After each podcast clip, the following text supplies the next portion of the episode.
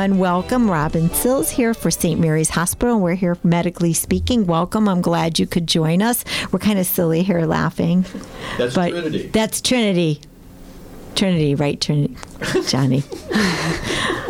Johnny's in Johnny's in a really silly mood tonight, setting the tone for our evening. So again, Robin Sills from St. Mary's Hospital. I want to welcome all of you uh, to join us for medically speaking tonight. And we took the month of January to focus on primary care and and your general overall health, how to set the tone for the new year, start the new year off right.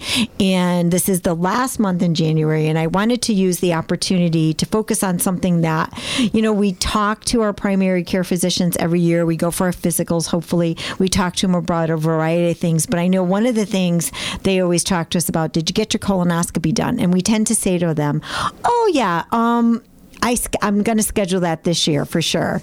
And so then they set you up with an appointment, and then that appointment comes. You maybe see the physician, and then you say, Yep, I'm going to set up that colonoscopy. And it's just one of those things that we don't do or it doesn't happen. And then you go back to your primary care physician the following year and you say, He says to you, Did you get that colonoscopy done? No, I'm going to do it this year. And it's a vicious cycle and it goes round and round. So I definitely thought it was really important to bring someone in to talk a little bit about our colorectal health, even though it's not colorectal awareness month. It's generally part of our general well being and should be part of all of our good quality health care that we uh, do for ourselves. So I brought with us one of our newer providers that's with our Franklin Medical Group. Her name is Michaela Quatermis. I'm very proud of myself that I said the name right. Hi, Michaela. You did good. Hi. I did good, right? yeah. So, so, so you know, Michaela is an APRN with the Franklin Medical Group, and her specialty is gastroenterology. And she works with our gastroenterologists to see patients,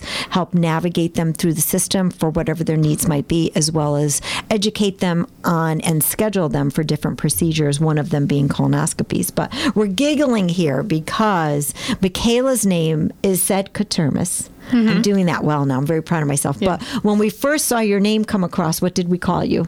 Quarter mouse. Quarter mouse. Because it's spelled that way. It's why wouldn't quarter you? mouse. Yeah, exactly. So why wouldn't you say it that way? So if you see her name on our list of providers, it's Quatermis, but it's soon to be changed to, to Searish. Searish. But I'm, I think I'm the only Michaela, really. You're the, the, only Michaela so, in our system.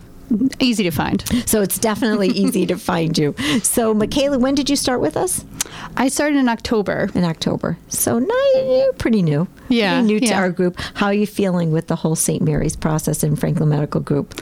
I really like it. It's really a tight knit group. Everyone's really welcoming, and, you know, everyone knows each other's names. Um, and uh, when you start working, you get your picture put up in the hospital. so I thought we that was really cool. We definitely have a phenomenal welcoming onboarding process for our new providers, and we've extended that, you know, beyond the physicians to the APRNs and the PAs because you're all part of one big team. And Franklin is growing by leaps and bounds, and our our GI department has really done a lot to add newer providers on, and you being one of them. So you started out as an RN and then you went back to school? Yeah, I was a, a nurse for six years.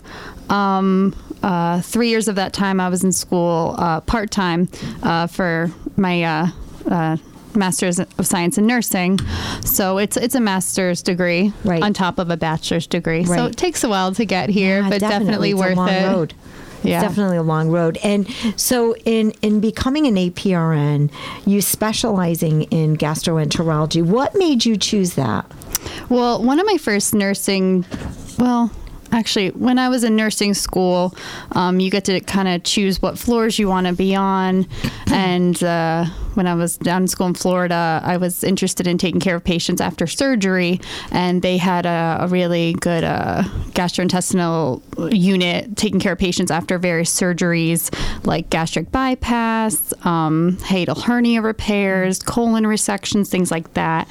And um, I, I, loved it, but um, what I saw there was all these nurse practitioners, you know, helping out the surgeons and everything. And I thought, wow, you know, I really think I want to go back to school and eventually go into GI. That's awesome. And I'll tell you, the gastroenterologists are incredibly busy Yes. There are so many people that need procedures. And I can say to me, it seems to be the one specialty where our physicians spend a lot of their time in procedures. Yes, and um, that's where it's good to have you know nurse practitioners and PAs in the office because we we don't do the endoscopies and colonoscopies, Right. but so we're there for all the you know other medical management because Right. it's not just about the scopes. Right. It's not just about the scopes. And, you know, I, I, I've said it before where primary physicians are the quarterbacks of healthcare for the general, you know, for the patient. So they know they help people navigate their healthcare.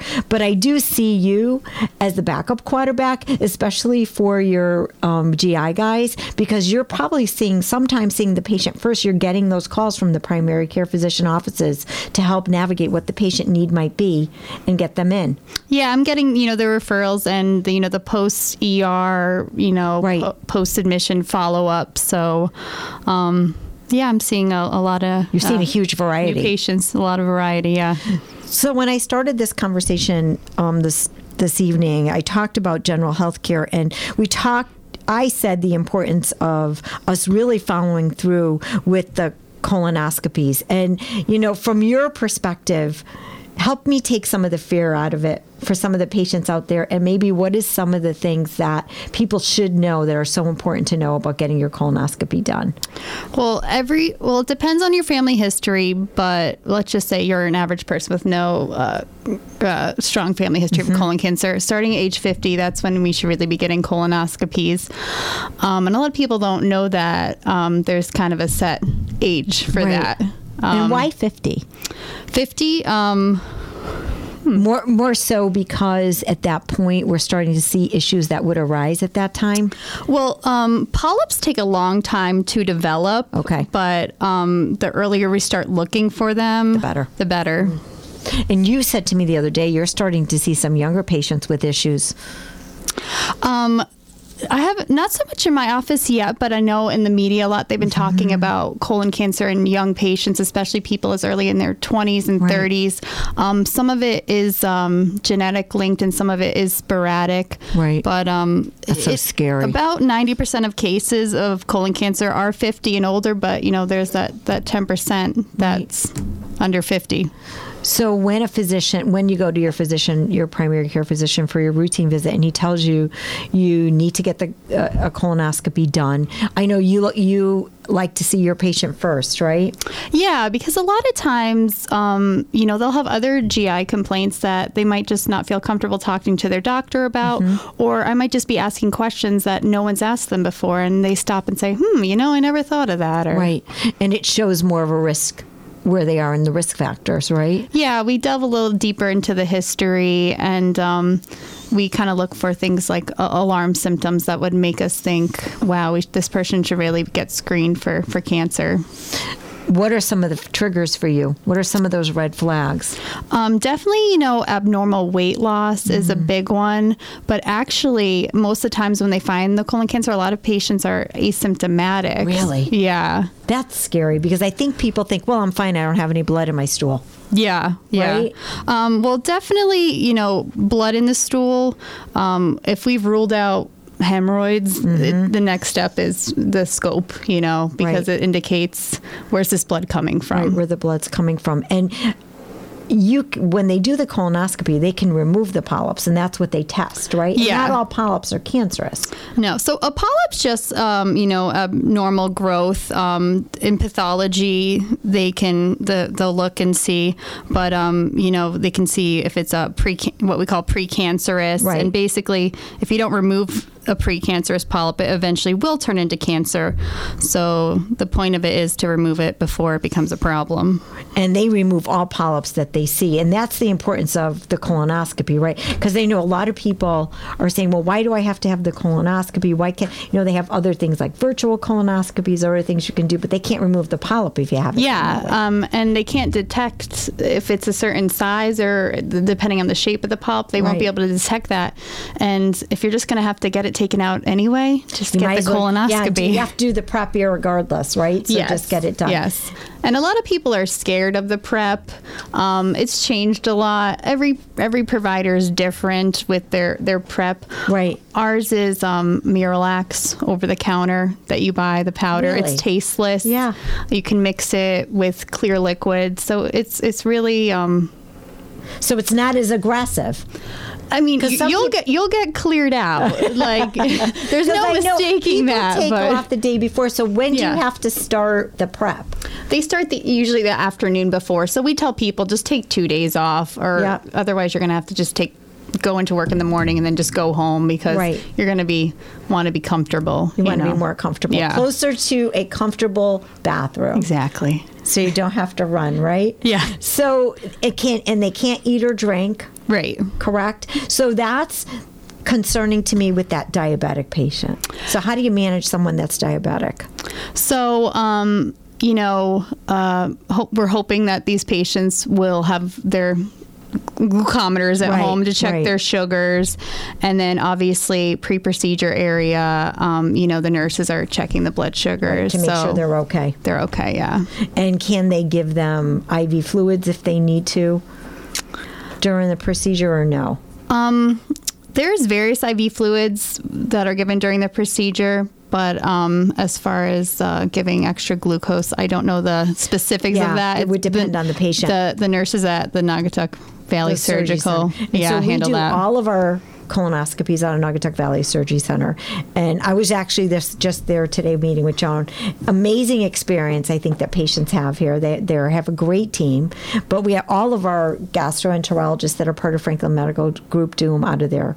So that's where we have majority of them, right? yeah, it's a nice facility. I've seen, a- I've shadowed a lot of the providers doing Yeah. the scopes because I, I, I can't do them, but, But you can, right. I with watch them work their magic. the- so to speak, Johnny.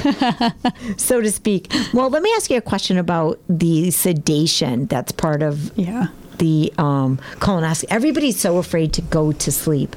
Can we maybe enlighten the audience as to what I know? A lot of people out there. Hopefully, a lot of people out there have had at least one colonoscopy, so they probably know um, exactly what it feels like. But maybe you can t- say a little bit about what that sedation is. So the sedation is it's conscious sedation. So it's different than general anesthesia. General anesthesia is you're going in for surgery. They're intubating you. You know they're um, controlling your breathing, all Right. that. You're you're still breathing spontaneously. Um, they're giving small little bits of the of propofol, Propofol. at a time to kind of put you just in the right balance of Semi awake. of sedation, yes. Um, but yeah, you're comfortable and you shouldn't remember the thing. So remember anything. How long does a general procedure take? Um, I mean, it depends on findings. If you know, if they're just doing a colonoscopy, oh, I wasn't really, you know, timing it, but it's mm, 15, 20 minutes. See, it's, You it's pretty- quicker it's than quick. you It's think. quick. Right. It's quicker than you think. So when a patient has a finding, what do you guys look for? So what is what would be so if there's a finding that's kind of precancerous, what happens? So if we see, you know, a polyp, we remove it um, through various methods. Sometimes it needs to be burned out, Okay. and sometimes they can just kind of snatch it With the scope. With the scope, send it out to pathology. Um, and if uh, you know, if it wasn't, if the margins weren't really clean, they might say, "Oh, we have to go back in in a few months and recheck the area." And if if they did get clean margins, do you bring that patient back sooner? Yeah, I mean, obviously, um, it's important to uh, you know follow up um, and to you know make the patients know about things to look out for. Right, right, right. And if the patient doesn't have any findings and everything's okay, generally, how long do we wait? I hear it's ten years. Is that still Yeah. So if if if you don't have if you have a family history and a first degree relative, you're automatically kind of on the five year plan. you're on the five year plan? yeah. If every What, what's considered first degree? So you would say, you know, um, mom, dad, brother, sister, child, you know, first degree relative. Um, if you're kind of clean as a whistle, you're on the 10 year plan. Yep. Um, and depending on what type of polyp they find, um, I see common polyps. Some are as little as three years, some are five years. So it just depends on what type of polyp it is. But if there's nothing at all, it's the 10 years. It's the 10 year. And then, you know, as we age, we talk about risk versus benefits. Right. Um, and then what age to stop. Um, it honestly, we've seen very healthy elderly people, and we'll continue to do them. Wow. If we think they're going to live for you know And if they can tolerate the prep too, yeah, right? yeah it's it's definitely if someone's very frail at Yeah. risk for electrolyte imbalances Yep. dehydration things like that they probably yeah won't tolerate the prep well Yeah, because that's the thing, you know, it's that prep and wanting to make sure they don't get get themselves dehydrated. You know, you, they're in general good health, absolutely, but taking that prep and not being in perfect health Mm-hmm. is probably a risk. Yeah, we do have a few other options with like CT, MRI, but also we have um, a capsule you can swallow. It only looks at the stomach and to the small bowel, but um, it's Mm-hmm. Really? it's easier. Yeah. Oh, that's interesting, and Yeah. that's with the CT. Um, so it's a little pill you take, and it Right. takes all these little pictures all the way through the small intestines, and then we can. Um, it's we do it a lot for people that have a, like an unknown source of bleeding, Mm-hmm. and we try to look for it and find out where it's going. because the sm- uh, the the uh, the uh, upper endoscopy and Yeah. colonoscopy doesn't look at the small bowel. So there's a lot of patients out there that are on blood thinners nowadays. You see all those commercials for Xarelto, Eliquis. I mean, everybody that I would think any any guy that has a fib is Yeah. on one of these blood thinners, and there's a lot of people out there mm-hmm. on these blood thinners. Is there a precaution for someone like that to get a colonoscopy? Is anything done differently, or do they have to hold their blood Yeah. thinner? So um, most patients, I think it's 60 or 65 and up, you automatically need a, a preoperative EKG. If- Okay. you know, if you haven't had one recently, you got to go get one. And if you do see a cardiologist, and typically these patients do, Right. they have to say, you know, are they a good candidate to be off their blood thinners? And they kind of determine for how long. And sometimes instead of the the pills, they'll be on you know blood thinner shots like a Right. bridge. Right, like the like the uh, Lovenox. Mm-hmm. I think the newer blood thinners though are really neat because they have a shorter life, so Yeah. you can stop them, right? Yeah, yeah. Which is really good. I know my husband is on a blood thinner. and He had to have a procedure done, and they stopped him, and it was like only a 36 hour thing. Yeah. he didn't have to go on the bridge because that Lovenox, yeah. it's not cheap. yeah. Lovenox, oh no, like no. hundred dollars a shot. Yeah, yeah. Um, definitely, you know, that's something that, you know, the cardiologist uh, has to, you know, clear them for. Obviously, some patients are just so high risk Right. that, you know, Definitely. they, they can't be off those meds. So That's what, you know, and I, I bring that up because, you know, if you've seen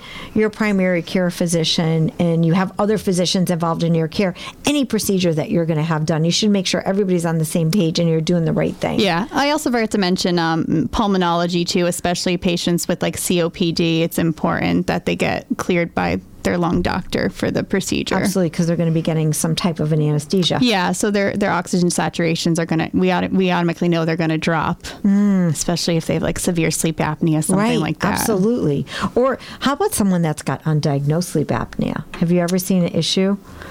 Um, I haven't talked to the providers about it, but I mean, there's so many people out there Right. with Walking with around with sleep undiagnosed sleep apnea, apnea.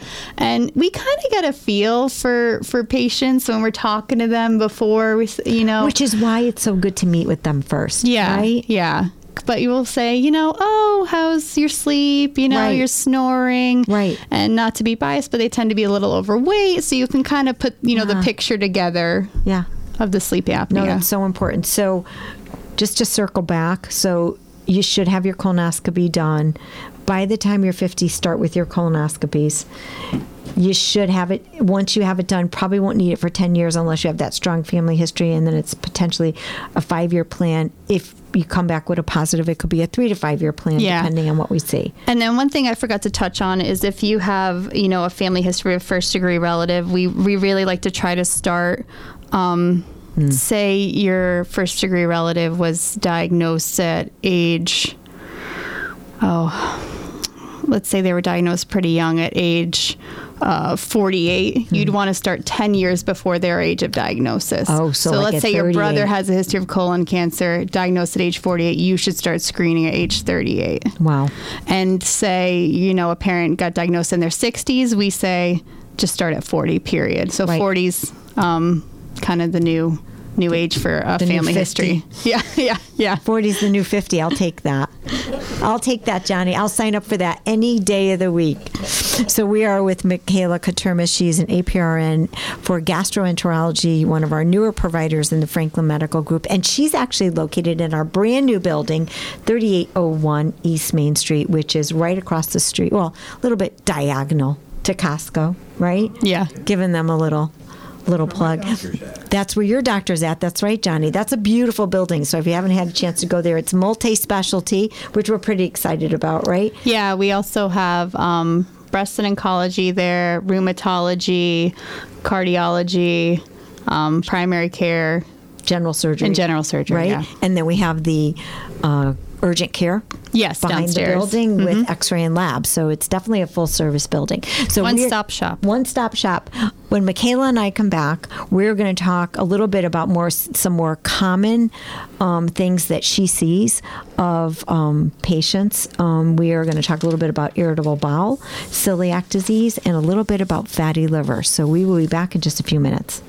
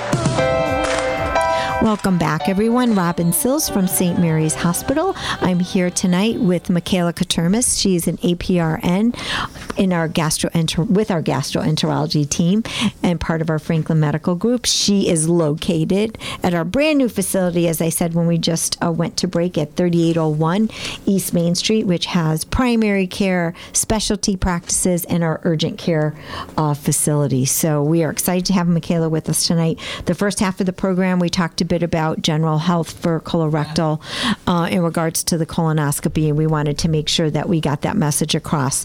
Now we're going to dedicate the next uh, several minutes to some common things that um, are things that patients bring up um, common complaints, irritable bowel, celiac disease, some of the things that gastroenterologists see um, in their offices, and things that you may be struggling with that you may have questions to, which brings up a point. If you have any questions and you want to call in, 203 757 1320, we definitely are entertaining your calls. So, Michaela, when you and I met, um, earlier this week, we were talking a little bit about some of the things that you tend to see a lot of, some of the things that you wanted to talk about um, tonight. And one of them was irritable bowel. Can we, it's such a general term. Everybody says, oh, it must be my irritable bowel, right? Yes, yes. If you have a stomach ache or you got something that just uh, hits you wrong every once in a while. Can you tell us really what is irritable, irritable bowel? So it is the most common diagnosis seen in, in general GI practice. Um, hmm there um, it's it's a functional bowel disorder so we don't really know what causes it. We've done the workup can't find anything. So what we can really do for these patients is kind of you know treat their symptoms. Um, a lot of people have um, common food triggers that can cause things like gas um, constipation um, diarrhea bloating. A lot of times it can be grains dairy eggs and um, things we call FODMAPs which it's really big words i won't get into but it's um, a list of foods that contain simple sugars that are known to, you oh know, cause God. these. Like you're naming all the things that we like to eat, right? So dairy, I mean, it's all the healthy stuff. It's not like it's bad stuff. Yes. right? Yes. It's not like you're telling me I'm eating, you know, a Big Mac or something and I get an irritable bowel. You know, it's dairy. And, you know, you see all that out there now, too. I'm going dairy free, I'm going grain free, mm-hmm, I'm going. Mm-hmm. And is that are some of those individuals that are doing that is it because they do have irritable bowel or they've had situations like that um, some people do it to think that you know they improve their symptoms and some people just say when i don't eat these foods I just feel better, mm, you know, less yeah. tired, you know, uh, less pain, things like that. Um, IBS is um, can be present with onic, other chronic pain disorders like fibromyalgia, uh-huh. um, and about one out of five people in the U.S. report symptoms that are pretty much consistent with irritable bowel. Mm. Um, a lot of people f- confuse irritable bowel with inflammatory bowel disease, and they're totally separate things, but so they sound the same. Yeah. So can we? What is? So then, what's the difference? So. Um, inflammatory bowel disease is Crohn's and ulcerative colitis, okay. and it's immune mediated disease process. This has no known, well, there's no known cause for um, Crohn's and colitis yet. We haven't right. pinpointed it. Um, irritable bowel as well. We haven't pinpointed the cause. It's just kind of treating the symptoms. So, how, as providers, do you differentiate between the two? So there is actually a criteria called Rome 3 that we kind of help guide us to say is this someone we're working up for irritable bowel or is this something more insidious going on? Um, you have to have, you know, abdominal pain 3 days per month during the last 3 months and the pain has to be present for at least six months. Um, but the big thing is, you know, you will have abdominal pain that usually gets better after going to the bathroom. Right. This is for ir- irritable for, for irritable bowel. Okay. Usually, uh, one of the hallmarks is abdominal pain. Usually gets better after going to the bathroom, and the abdominal pain is also associated with uh, changes in appearance in your stool. Oh. Yeah. So there's a, a, a, pain aspect and then an irregularity of the bowels aspect as right. well. And then after you go to and can irrit- can an episode of irritable bowel last for like a few hours or or is it is it just like happen in the moment? There is some patterns to it. Um, everyone's a little different. Some people can have mixed irritable bowel where they go between diarrhea and constipation. Some Right. people can have bouts of just straight diarrhea, and some people can have bouts of just straight constipation. Because you know it's funny you see I, what you're bringing me to is those commercials that I see now Yeah. for those medications that are out there Yes. and how the irritable bowel totally affects their life. And Yes. the woman that she's getting into bed, she goes, "No, it's my anniversary." And Oh. Bowel lady is wrecking havoc with her symptom with her system, and so I mean that's what's coming in my head. You know, like it happens at the most inconvenient time. You can't pinpoint it. Yeah. you can trigger it back to some foods. So what do you do for these patients? So there's lots of different treatments. The first thing is we try to adjust the diet a little bit um, with a, uh, decreasing the amount of simple sugars that they take in. Well, what is like what is that? What's a simple sugar? So um, a lot high fructose, Hmm. lots of you know it's in everything, artificial sweeteners, things like that. A lot of things that are high in lactose or Oh, so like gluten. milks, milks, yogurt, milks, yogurts. A lot of people all the have stuff uh, that are good for you. Yeah. So like uh, like I was saying before, the common food triggers are the grains, the dairy, eggs, and then along with um, some people have uh, just don't do well with artificial sweeteners, Right. things like that. Right. So then what? So we work on the diet, and then what do we do? So um, definitely, we want to implement, make sure patients. Um, Taking some fiber intake to kind of help bulk up the stools, especially if they're having, you know, symptoms. Um, and in, uh, most Americans don't get enough fiber in their diet in general. And fiber's a little tricky. A little too much can constipate you. Right. So um, we want to optimize the fiber intake, and it's just good for general colon health and in general. And then also, some people really respond well to probiotics. But you tell me I can't have the yogurt. No. so, you know, we can do testing to check for what we call fructose and lactose intolerance. Um, we do like breath testing that can actually give you a reading. Right. But some people will not get a reading, but they'll get the symptoms. So there's different levels of intolerances. And you can just kind of do this at home. You know, if you uh, wake up in the morning, Yeah. have a glass of milk. Yeah. You know, And then see what your right through symptoms you. see what your symptoms Will are. it you happen know, right away? So that's what I want to ask. So if you eat something, how long does it take for you to get symptomatic? it could be a few hours. Could be a few Could be a few hours. hours. If if you're not. If you have just a very uh, varying levels of tol- in- intolerance, but if you're on the far end of the spectrum, it could be it could be a while. And you know, it's the the weirdest thing that I find is that you could have been you could have been going on your whole life eating this certain food, then all of a sudden your body becomes intolerant to it. Yeah, yeah. It's not just kids that are you know lactose intolerant. You know, yeah. So this is a food allergy. It's like a food allergy, right? It's like a food allergy. Well, yeah. It's more it's more of the foods causing you know yeah the discomfort. Yeah, yeah. so the it's not that your it's your your body's inability to digest it Mm-hmm, right in the proper way so when do you get to the point where you need to give the patient a medication and So- is there a good medication? So um, we usually do a trial of either like some stool softeners, laxatives for the constipated type patients. For the patients that are more, you know, diarrhea prone, we can um, we work on sort of uh, you know the Imodium with and working with fiber.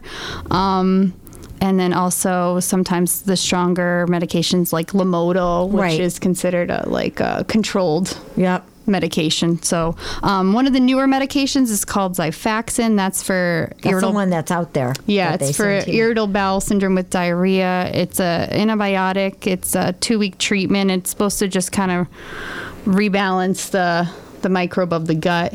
Um, some people do really well with that, so that's something we'll try with them for the the diarrhea. And, and if how often could they take that on a two week stint So I think they can take it up to three times. a year Um, just in general. In general. In general. But we, we usually we you have to be careful Yeah.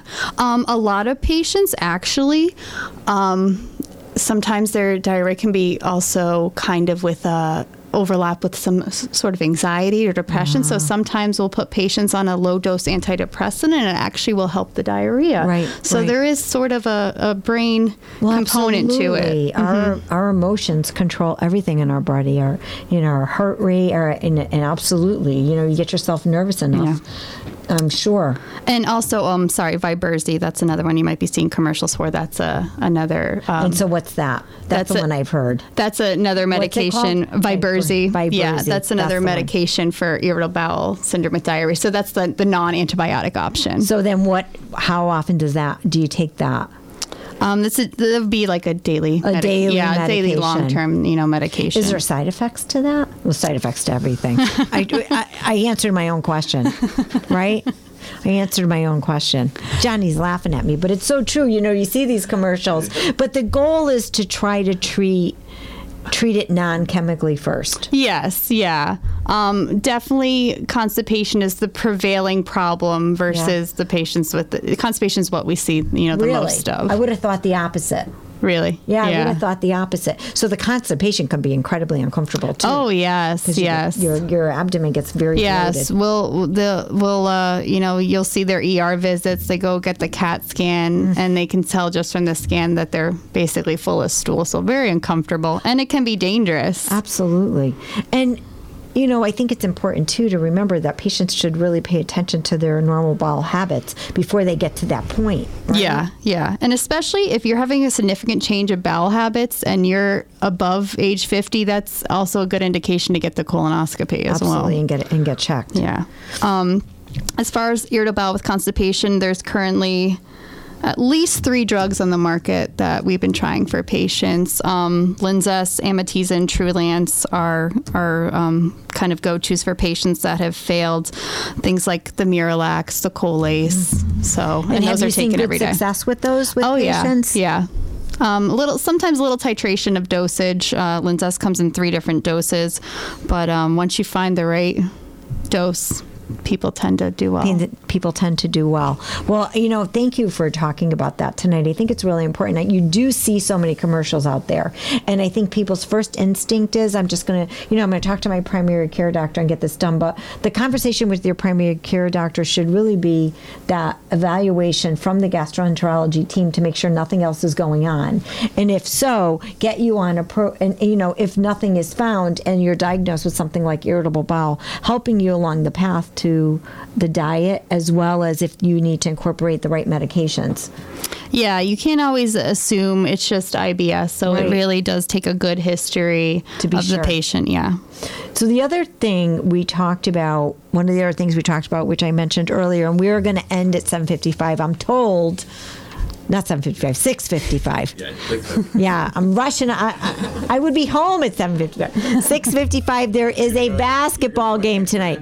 I'm going in extra innings. There is a basketball game tonight, so they're kicking us out the door at 6:45. Uh, but any 6:55. So when we met the other day, we talked about celiac disease, and you don't hear a lot about that, but it's definitely something that you see in your practices, and we. I'm sure that we have people out in our audience that either themselves or a family member or someone they know have mentioned it or have it.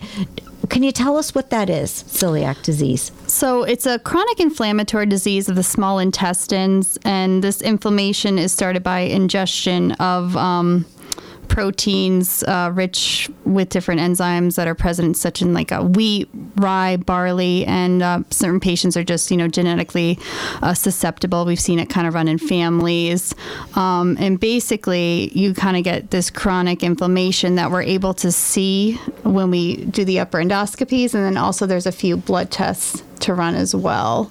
But the true confirmation is getting that that biopsy of Wow. the stomach. So with celiac disease, do you see it, glu- Johnny? Johnny's like my he's my audience tonight. So he's so funny. So with celiac disease, if you have a known family history, is that something they would test a child for early on? Um, it depends if they're t- doing totally fine. You know, not routinely, but once you get into a lot of patients will be getting diarrhea.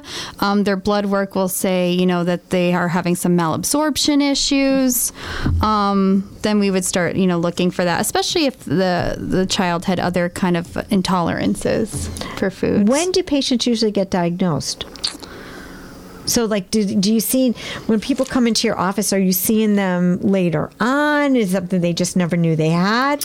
Yeah, I, I feel like it takes a while for patients to finally get to the, the diagnosis, and I feel like a lot of people aren't taken, you know, seriously. Right. So it's maybe something that's missed in routine Yeah, physicals for yeah. many years because it's just not. Mm-hmm. So, what are your triggers? So, what are you looking for when you take that history?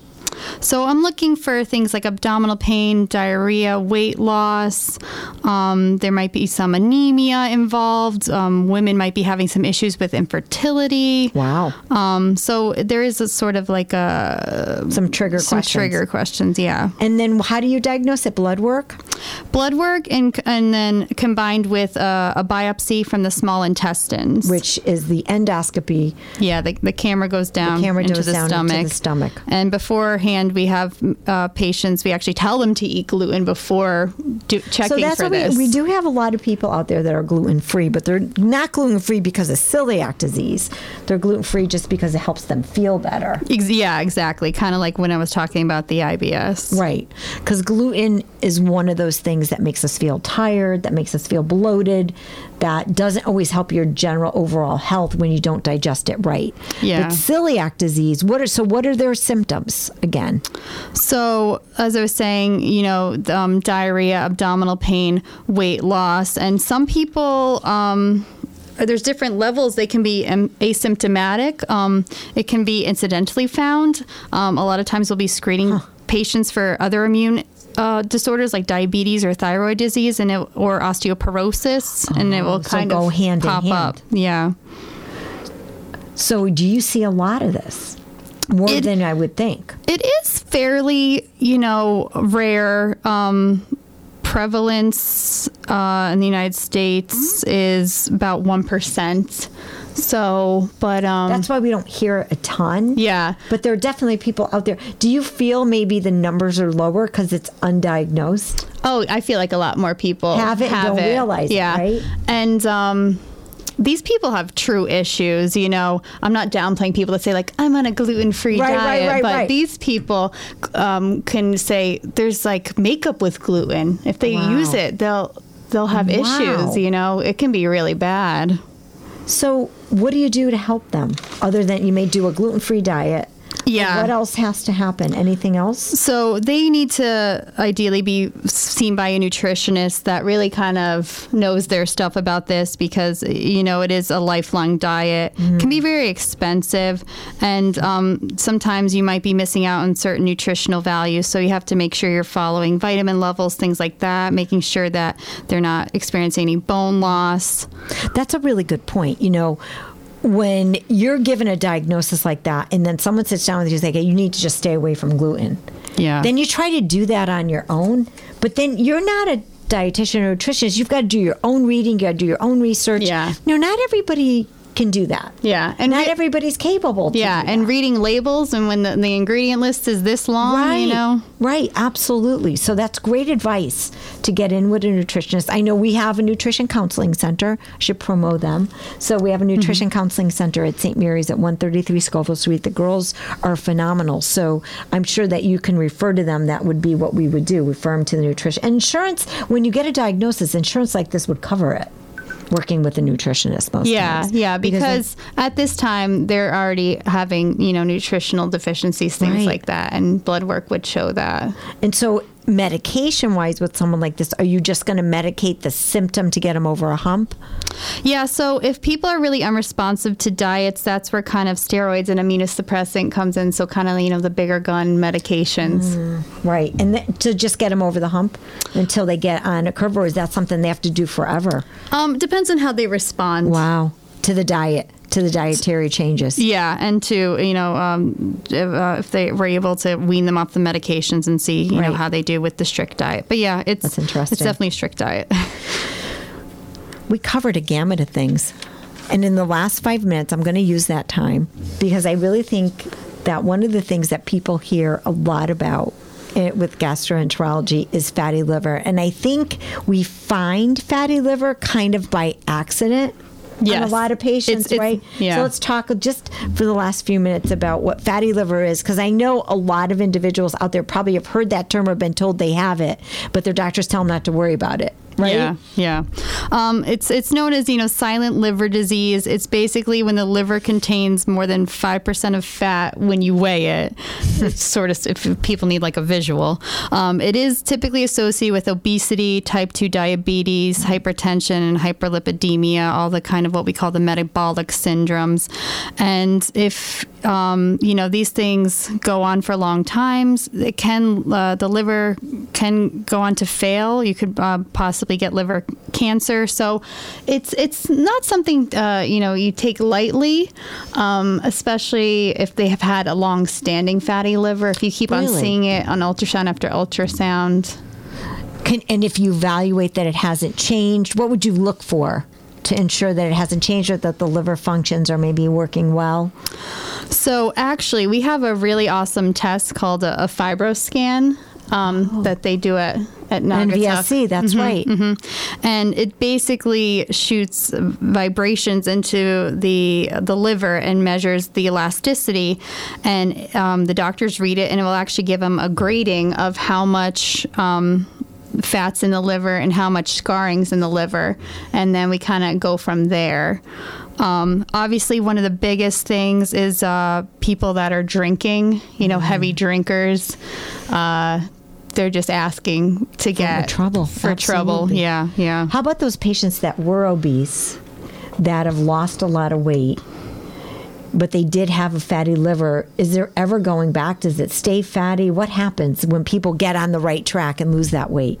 Yes. So there, um, it the if it's just like fatty liver, it, you can. I don't know if you can totally reverse it, but definitely Reduce it. Reduce it. Um, if you've gone on to what we call cirrhosis, the permanent scarring and hardening of the liver, that's where it gets a little tricky. To go back. Yeah. So fibroscan, that's why I I, I encourage everyone to go on and read a little bit about that because that is a procedure we're doing at Naugatuck Valley uh, Surgery Center that our gastroenterologists are doing and reading, and that's really cool. We actually have a team of our nurses there that are actually trained to do the procedure, right? And it would be someone with the fatty liver that you want to know a little bit more about. Yeah, it's pretty new technology. I guess it came out, hmm, I want to say 2013, 14, so pretty. Yeah, we definitely have stuff. that. Um, it's exciting. I think it's important if a patient has symptoms or they know they have a fatty liver and we want to have a better idea of the longevity of that liver to make sure it's going to function proper properly, Yeah. especially in a younger patient. Yeah, I'm seeing it a lot in um, younger obese patients, Wow. you know, in their 20s. Um, obviously, you know, a liver biopsy is kind of the gold standard for assessing the for assessing severity. The severity. Well, Michaela, they're going to kick us out the door. So, unfortunately, we came to the end of our time. It's all right, Steve. I'll leave the spot. We'll we'll we'll we'll open up the slots. Cheerleaders. Cheer, that's right. We want to thank you, Michaela, so much for joining us tonight. And again, this is Michaela Katermas. She's at our uh, new location, 3801 East Main Street uh, in Waterbury. She's part of our gastroenterology team. And you can definitely find that on our website, stmh.org, and uh, click on the new East Main Street location when you go under our locations, and you'll get all the information of how to get in contact with you. And thanks for having me, Robin. It's been a I- pleasure. we will be bringing you back for sure. I want to thank everyone for joining us. This is Robin Sills from St. Mary's Hospital. Exceptional care, every patient, every day. Have a great night. Thank you.